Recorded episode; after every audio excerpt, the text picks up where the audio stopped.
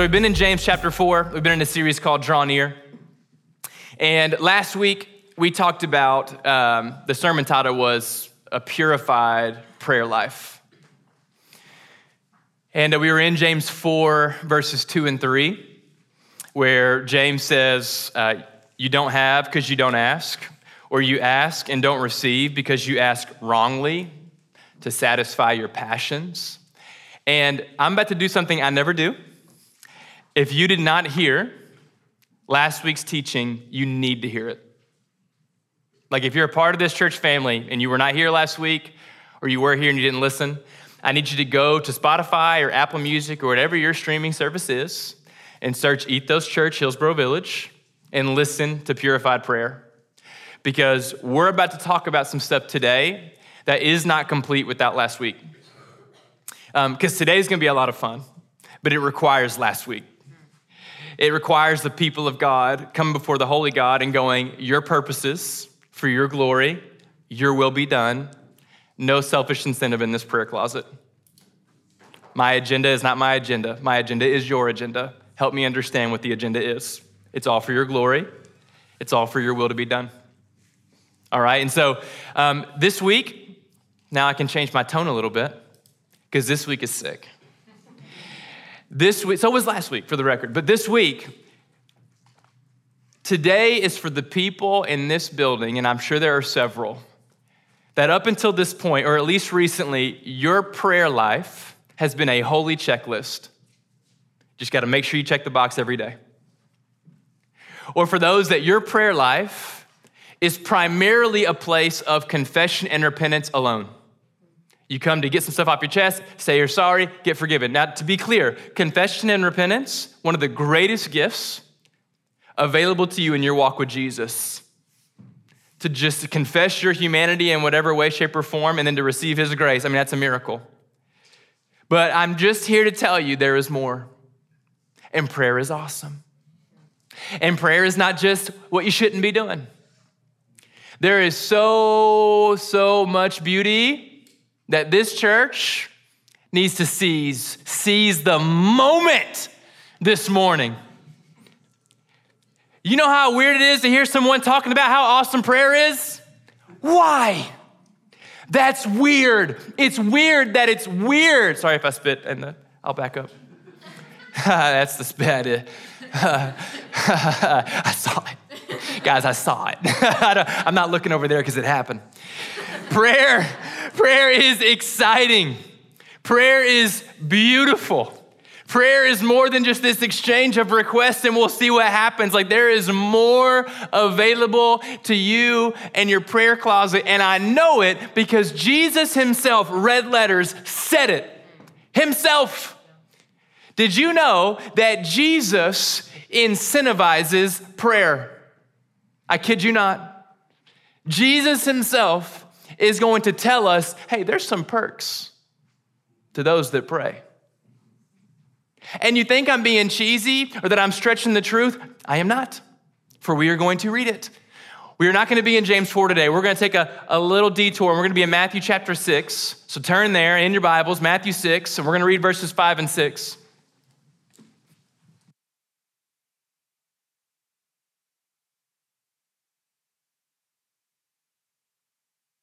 And I need you to prepare yourself to have fun this morning. And that is more of a discipline than it is a natural thing that you do in sermon time. I need you to actually discipline yourself. Get ready to enjoy what we're about to explore in the scriptures. This is Matthew 6, verses 5 and 6. Drink. Swallow. Jesus says, and he's been talking for a minute. If you got a red letter Bible, you already see it. Like, wow, Jesus has been really on one. And when you pray, you must not be like the hypocrites, for they love to stand and pray in the synagogues and at the street corners, that they may be seen by others. Truly, I say to you, they've received their reward. But when you pray, go into your room and shut the door and pray to the Father who is in secret. You ready? And your Father who sees you in secret will what? reward you. Hallelujah. See, I told you. He says, Your Father who sees you in secret will reward you. Sermon title Supernatural Secrecy. Yeah, yeah, it's coming. Supernatural secrecy. If you're not taking notes, please take notes. A keynote, like getting the visual and the auditory, actually helps your brain retain. So, like today, take notes. All right. Point number one there's a lot of points and subpoints. Prepare your minds. Point number one your father will reward you. A promise. A promise that Jesus himself makes. Jesus brings it up without anyone asking, hey, will the Father reward me if I do this? He just says it, unprovoked. When you pursue a genuine and private prayer life, God your Father rewards you. I don't know why, but when I'm in the prayer closet, this promise is never on my mind. I mean, it's starting to get there now because here we are, but like in the past.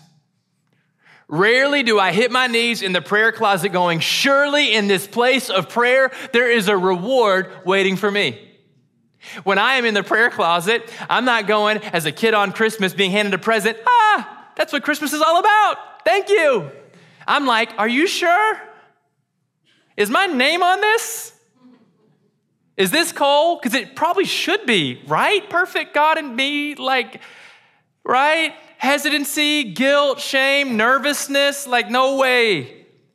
Child of God, according to Jesus, who died and resurrected to clothe you in righteousness, he tells you when you're in private seeking your Father, there are rewards that your Father desires to give you. His idea, not yours.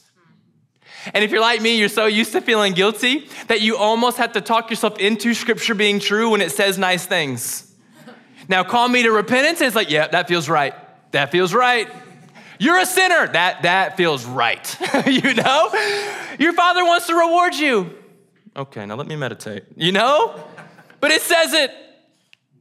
Jesus' idea. Followers of Jesus, this is on the table for you. Your life with Jesus, your prayer life that you're building, is not just intended to be marked by duty and discipline, but by genuine inside and out delight. And I don't know who did it, who made the rules, but somewhere along the way, we started missing out on the promise of delight in our prayer closet. That prayer was not supposed to be just saying, I, I can't do that yet. I got to pray first. Ah, I got to pray. I got to make sure I'm praying. That's what good Christians do. That's how I get my worth.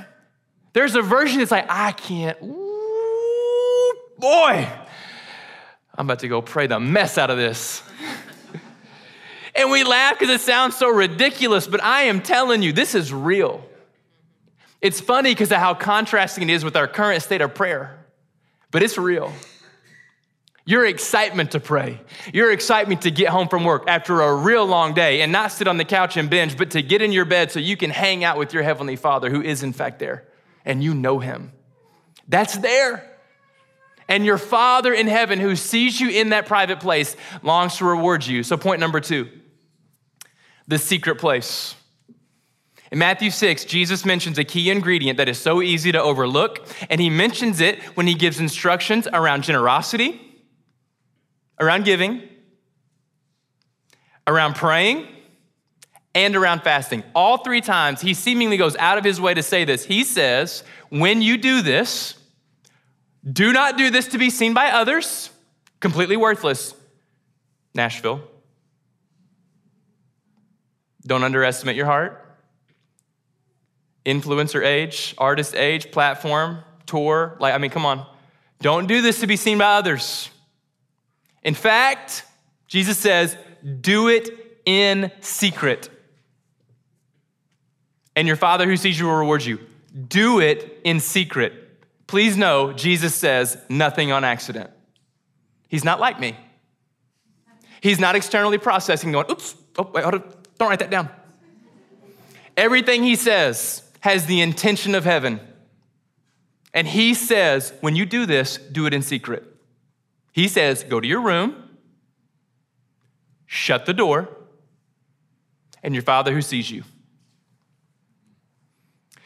There are things that God longs to give you, child of God. that you will never forget. There are things that He wants to bring your soul that you will treasure until you die. You will never forget them. And those things are waiting for you in the secret place. You know what secrets do? They build confidence. When you know someone who's got a secret, whether it's exciting news, like, don't tell anyone, I'm pregnant, don't tell anybody. Or if it's horrible news, or if it's a really sad part of someone's story that they've never told anyone. Have you ever had an intimate conversation where someone opened up and you were like, oh my goodness, I had no idea you went through that? And they're like, yeah, it's very private, please don't tell anyone. You're like, of course. When you're in a room with a crowded room of people and you and that person are there and you look at them and then you remember that secret that you're holding with them, what do you know? What do you know about that friendship with them? You have confidence because you know that trust is there. Oh, we trust each other. You have confidence, you know you're close because only close friends say stuff like this to each other in the private places. You have confidence that you have each other's back. You have confidence that you care about each other. There is a closeness and an exclusivity because secrets are just intrinsically special. That is what God has in store for you and God. That kind of closeness. And it will boost your confidence in Him. You will know He is real.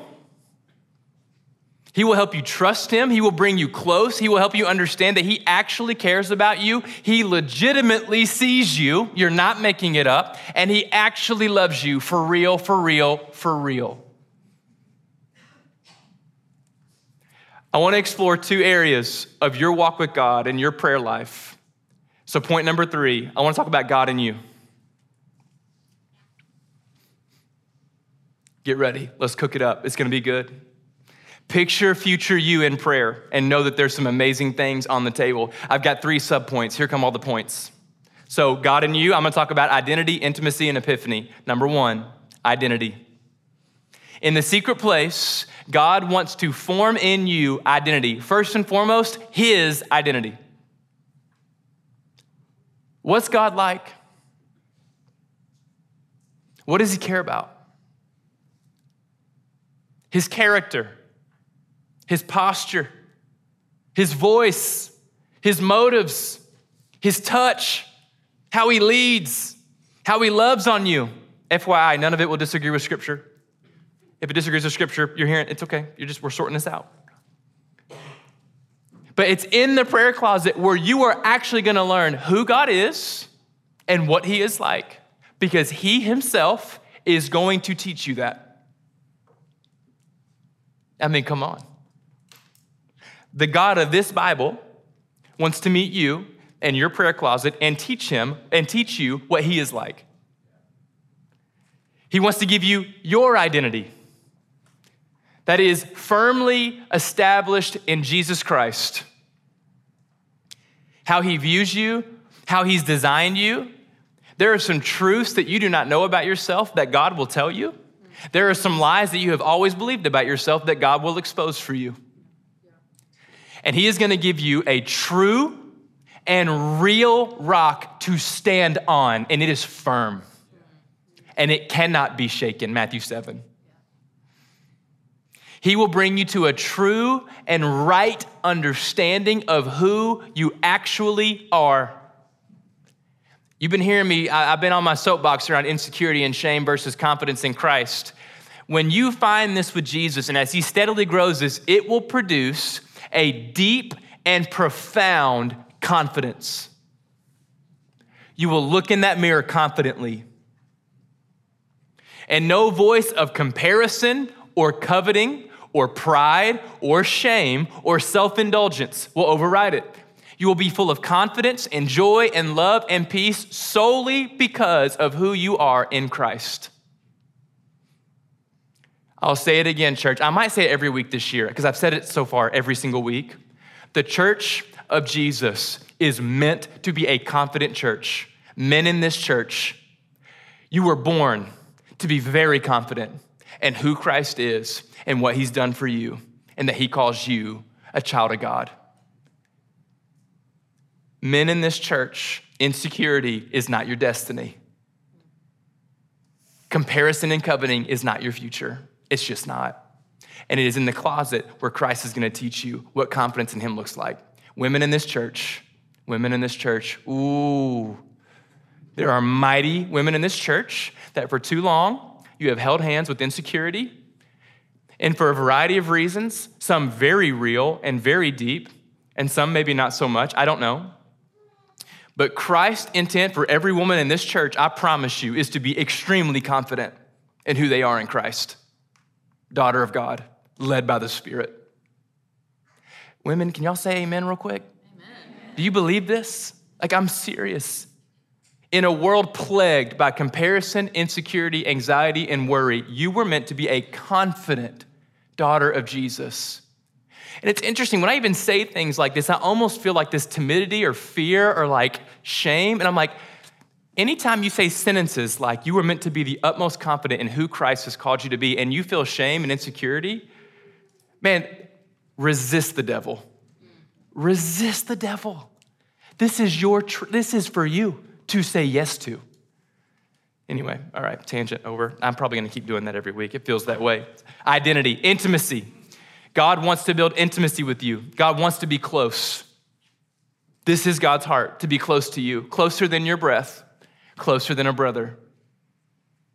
It's in the prayer closet that He wants to be very close to you, to actually search you and know your anxious thoughts, to reveal things about Scripture, to speak words of life over you, words of provision and protection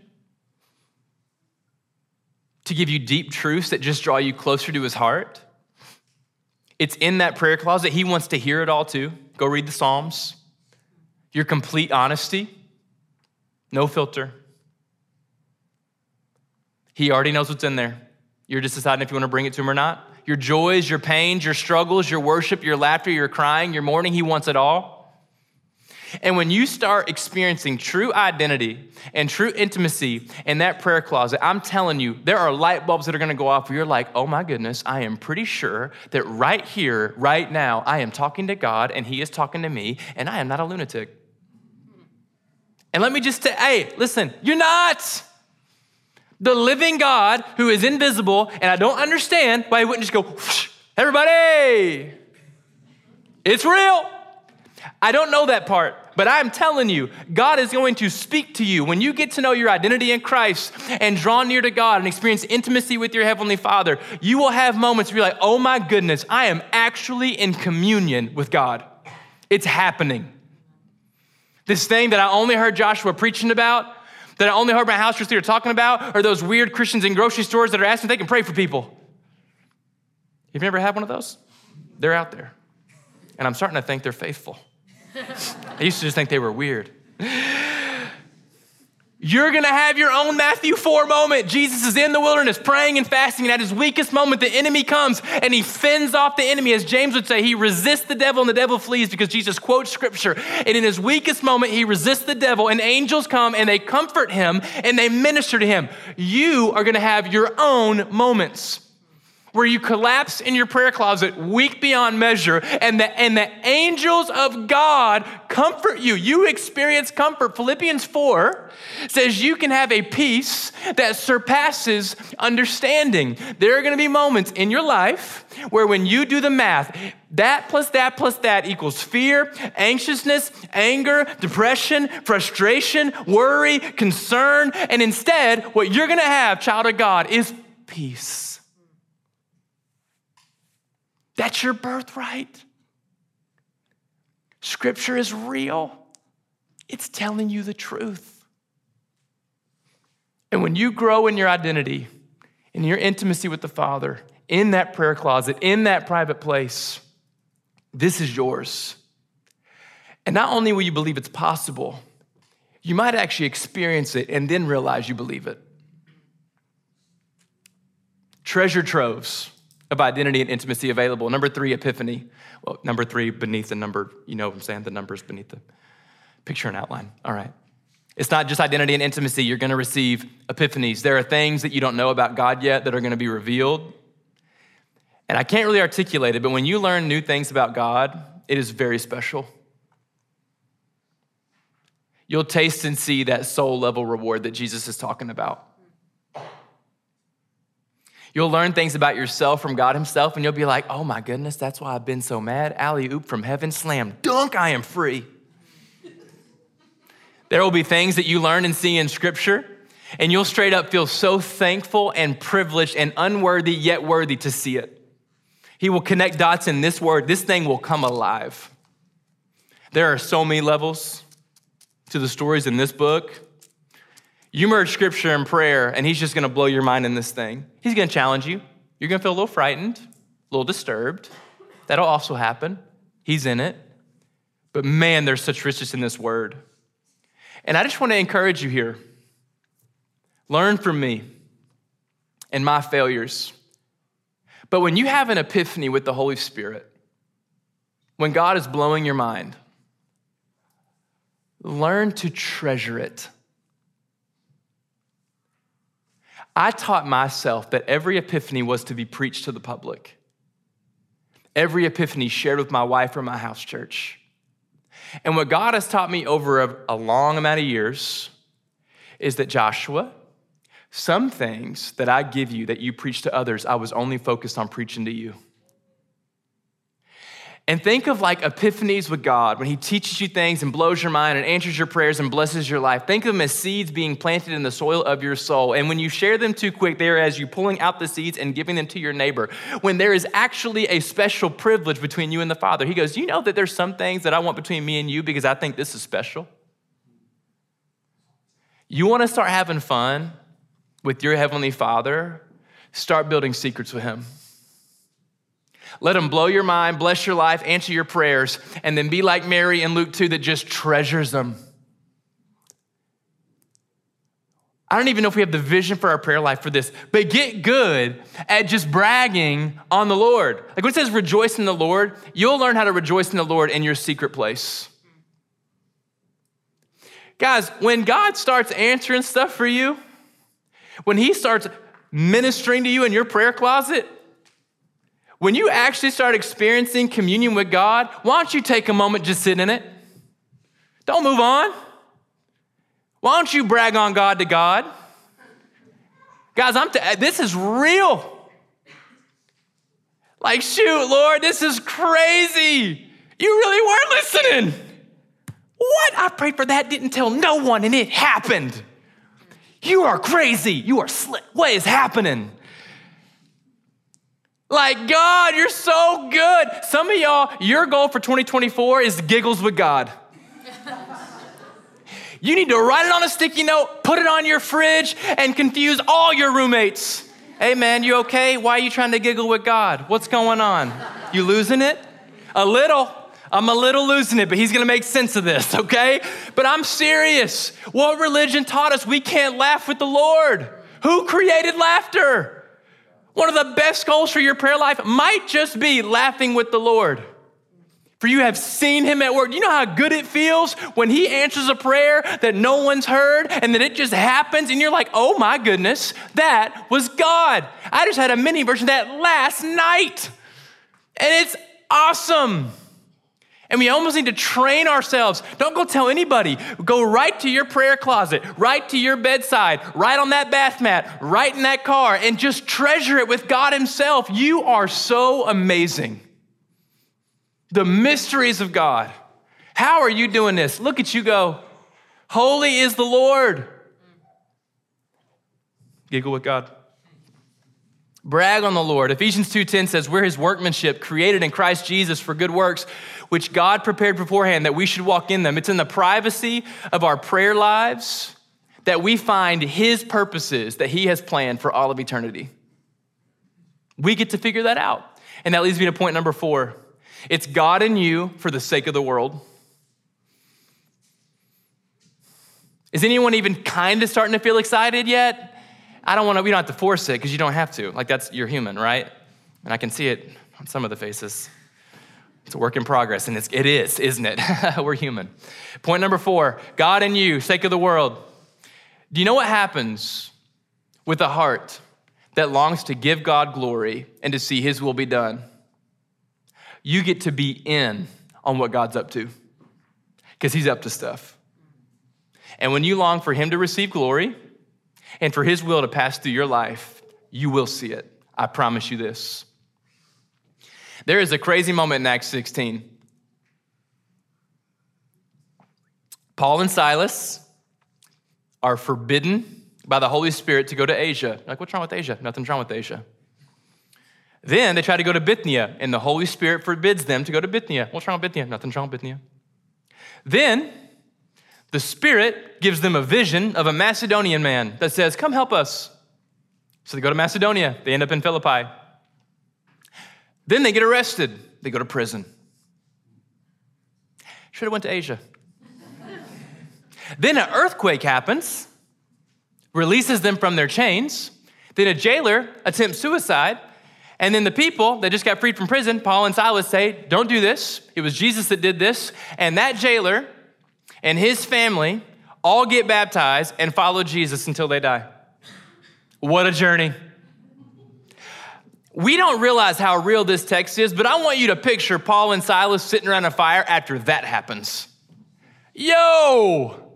Remember when we tried to go to Asia, then Bithynia, then got a Macedonian man and a vision from God, then ended up in Philippi, then got arrested, then an earthquake came and freed us, and then that jailer and his whole family got saved? Would you have guessed it? How the heck did that happen, man? God, if it's in your will, I'd love to save another person without having to go to jail, but whatever. We're in it. Your glory. Your will be done. Talk about an adventure. I mean, imagine the laughter. Like, dude, are you kidding me? You should have seen your face when you got arrested. You should have seen your face when you got arrested. You were scared. No, I wasn't, but you were. I know, I saw it. Guys, these memories are one easily 100% available to you. You're like, I don't know about jail. Okay, maybe he'll spare you. No promises. you know what I mean? Like, but I'm telling you, like, go read Acts 2, Acts 7, Acts 8, Acts 9, Acts 16, and tell me the Spirit does not want to lead the people who long for Him to get glory and His will to be done. The Spirit shows up. It is time to start having fun, going on adventures with God Himself. And that sounds corny to you because you don't know it's actually available to you that He will do this. When a believer has deep confidence in their identity in Christ, they become much less me oriented. And they become to be like Jesus, who came to serve and not be served. How many of y'all know that about Jesus? He came to serve and not to be served. To serve with the whole heart, with zero insecurity or self doubt no problems at all, giving to the world, needing nothing in return because they know who they belong to, because they know what's waiting for them in that prayer closet. It's in that secret place that God will begin to birth in you a heart for others because that is the heart of God. It is a heart for others. For God so loved the world. Jesus, so rich in identity that he washed feet. Why would that shake him? He knows who he is, he knows where he's headed. How can Jesus pray on a cross, Father, forgive him? He knows who he is. And he wants his crucifiers to come to know who he is. I want to introduce a word to you. It's called intercession because inevitably you start praying in that prayer closet and God begins making you more and more into his image you will become an intercessor, which really just means people that come before God on behalf of others. They just pray for other people. And I know we're like prayer request culture is like, okay, I pray for them, God, just do this. Uh, we help them with their homework assignment, help them with blah, blah, blah, blah, like, or, or please heal them or whatever. Those are good prayers. But when I'm talking about intercession, it's not just praying prayer requests for them, it's listening for God's heart for them. It's like, God, is there anything you want to speak to me on their behalf? Any words, any encouragements, anything you need me to know. I'm going to default and just pray for the things I know to pray for, but if there's anything you want to speak, or Father, will you grow my heart of compassion for them? Father, will you grow my attentiveness to their life? Give me deeper insight into who they are and what they're carrying. If there are words of encouragement or acts of service, just show me the way, Lord. I'm listening, I'm watching in this prayer closet and when I'm with them. A lot of salvation would happen if we simply did two things prayed for people and then spent time with them. That's it. Our American brains are like, what's the five steps to making a disciple? Go pray with the Lord. Is that, I didn't even think that would be, I guess that was. Go pray with the Lord, ask for his heart, keep praying for his heart for them, and just hang with them. What's that slogan? It's like something about like preach the gospel with, with your life, but with not, without your words, you know? It's like, or just ask the Holy Spirit if He wants you to just preach them with love or preach with your words or a nice combo of the two. But the Holy Spirit wants to save them more than you do. So He will. You know how Peter found out that the gospel of Jesus was not just for the Jews? Because believe it or not, that's exactly what he thought. Even after Jesus gave the Great Commission, Peter thought salvation was only for the Jews. What a. I'm a Gentile, so that's like, it's pretty shady. In Acts, Peter is devoting himself to his hour of prayer as he always does. So, not every prayer ended up with a vision from heaven, but this one did because he was devoted to daily prayer. He's praying at noon, and the Spirit gives him a vision. This is in Acts 8 and 9. And the vision tells him basically the gospel is for Gentile believers, and there's a man waiting to talk to you. The Spirit gave that man, Cornelius, a vision. Hey, I'm sending a man named Peter your way. They meet. Cornelius falls at his feet as a Gentile, assuming that Peter thinks he's unworthy to be around him. Peter goes, No, you're good, stand up. The Spirit told me it, this is all for everybody. Preaches the gospel, and the Holy Spirit falls on the Gentiles at the dismay of all the Jews present. And Peter realizes that any nation that fears God and wants Jesus as their Lord and Savior can have it. All because the Holy Spirit gave him a vision. Now, listen, there's potential toxicity on both sides of the stories I'm telling you today. The first side is unbelief. My guess is most of us struggle with that side. We don't even believe it's for us. The other side is worshiping signs and wonders and becoming glory thieves, which God does not abide with. Neither one of those fears or obstacles should prevent us from seeking God on behalf of those around us. He is faithful, He will lead you. For those that want it, there are private prayer walks that His Spirit will lead you to pray for people, whether internally or externally. There is private evangelism, private discipleship, private, disciple, uh, private generosity secret moments of ministry. There are things that God wants to do through your life for other people in the flesh, and you will see God show up in ways that you did not expect. And if you want examples, come ask me. I don't have a lot because I haven't been faithful enough, but I do have some where I was like, that stranger ending up in this space because I prayed these things, I was not ready. You were actually watching, and you actually led this whole thing. And in that moment, go home at night and make it your duty to rejoice with the Lord. Oh my goodness, you're faithful. So, as we kick off Awaken, this month of prayer and fasting, it's true. You need to elevate your devotion and your discipline. It's just true. We have brains with neuroplasticity. There are grooves that make the same old the same old. And when we're trailblazing new pathways, we will feel the resistance of forming a new habit and stopping an old habit. That's just true. We have to be adults about it. So, this month is going to demand a unique devotion and discipline out of you. But I need you, church, to also anticipate delight. Because God is not just asking you to stop things, He's planning on starting things. He did not just lead the, lead the people out of Egypt, He led them to the promised land. He doesn't just say, Come and die. He says, So I can give you life. After death, there is an empty tomb. This is how God works. So, as we enter into this month of prayer and fasting, if all you're thinking about is what you're trying not to do, you're missing it. Anticipate what God is wanting to do and meditate on that. Meditate on the things God has in store. Perhaps God has a very beautiful and redeemed and revived walk with Him that is just between you and God, that is gonna heal your soul, is gonna give you joy and give you peace. Remind your mind over and over again about what is possible in the prayer closet. Remember this teaching and make it a discipline to meditate. There is more to be had between me and God. There is more beauty and wonder and peace and love between me and God. And I'm gonna be honest, you might have to train your brain. Because oftentimes it's not God holding us back, it's, it's the inner critic. It's like, I doubt it, man. I, I really doubt it. You are not really focused. No, this is yours, birthright, child of God. Prayer's amazing. Okay.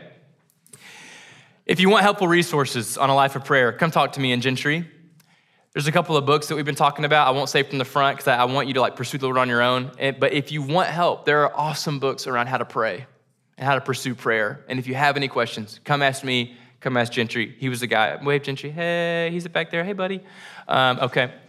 Last thing. Some of you are going, hey, I've been trying pretty hard with God and I feel really lost. And I need, I need, I just need brothers and sisters to support me. I want to introduce something called freedom prayer to you. I'm not going to share all the details, but we have trained men and women at Ethos Church that know how to sit with believers in prayer or non believers alike in prayer and intercede on your behalf and can lead you very gently and very graciously in a time with the Lord. And it's amazing. Just trust my word on it, I guess. I, I can't go into great detail right now, but if you need freedom prayer, you can sign up for that at ethoschurch.org. If you have questions about what I'm referencing, come talk to me or anyone on the pastoral team. But that can be a place that really rejuvenates your heart with the Lord, having brothers and sisters intercede with you and talk with you as you talk to God. All right, so as we enter into communion, here's what I want to do. As you anticipate this next month, I invite you to do three things, and you're going to have to focus your mind. First, spend time thanking the Lord about what is in store this month. And it may just be a training of the brain exercise, but like, God, thank you for what is in store as I pursue you in prayer. I'm already thankful. I trust that you're to give me rewards between me and you. Number two, spend time thanking God that you get to know his heart better this month. Just thank him. I'm so glad I get to know you. And number three, ask God to teach you how to pray with hope and with vision of who you're becoming in Him. We need to learn this from God. Will you teach me how to pray with hope and vision for who you're making me in you, Jesus? We did all right. All right, let's pray. Let's get excited.